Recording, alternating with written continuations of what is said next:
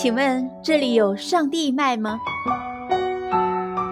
二十世纪初的一天，在美国西部的一座小城，一个十岁左右的小男孩憋着一枚一美元的硬币，沿街一家一家商店的询问：请问您这儿有上帝卖吗？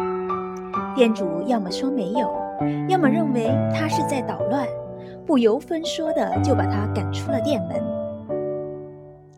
天快黑时，小男孩顽强地向第六十九家商店的店主开了口：请问您这儿有上帝卖吗？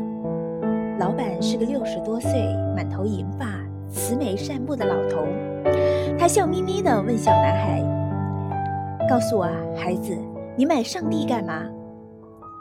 有人回应，小男孩激动地流出眼泪，对老板说，自己的父母很早就去世了，现在是叔叔在养着他。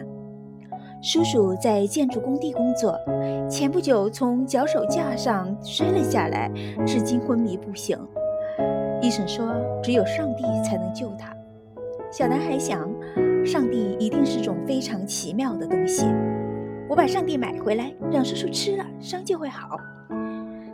听完小男孩的叙述，叙述，老板的眼圈也湿润了，问：你有多少钱？一美元。孩子，眼下上帝的价格正好是一美元。老板接过小男孩手中的硬币，从货架上拿了一瓶上帝之吻牌的饮料，对小男孩说：拿去吧，孩子，你叔叔喝了这瓶上帝就没事了。小男孩喜出望外，紧紧将饮料抱在怀里，兴冲冲地奔赴医院。一进病房，他就开心地叫嚷道：叔叔，我把上帝买回来了，你很快就会好起来。第二天，一个由世界上顶尖医学专家组成的医疗小组乘坐专机来到这个小城市，奔赴小男孩叔叔所在的医院，对小男孩的叔叔进行了联合会诊。很快，小男孩的叔叔就被救好了。但当小男孩的叔叔出院时，看到天价的医疗费账单时，又差点昏了过去。不过，院方很快就打消了他的顾虑，说有个叫邦迪的连长富翁已经帮他把钱付清了，联合医疗队也是邦迪 花, 花费重金找来的。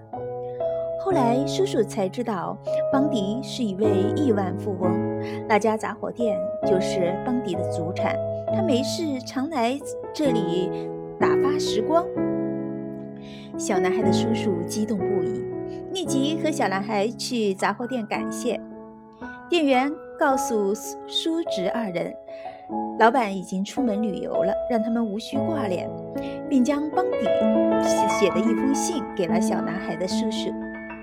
小男孩的叔叔展开信：年轻人，您不需要感谢我，所有的一切，您的侄儿都已经付清费用。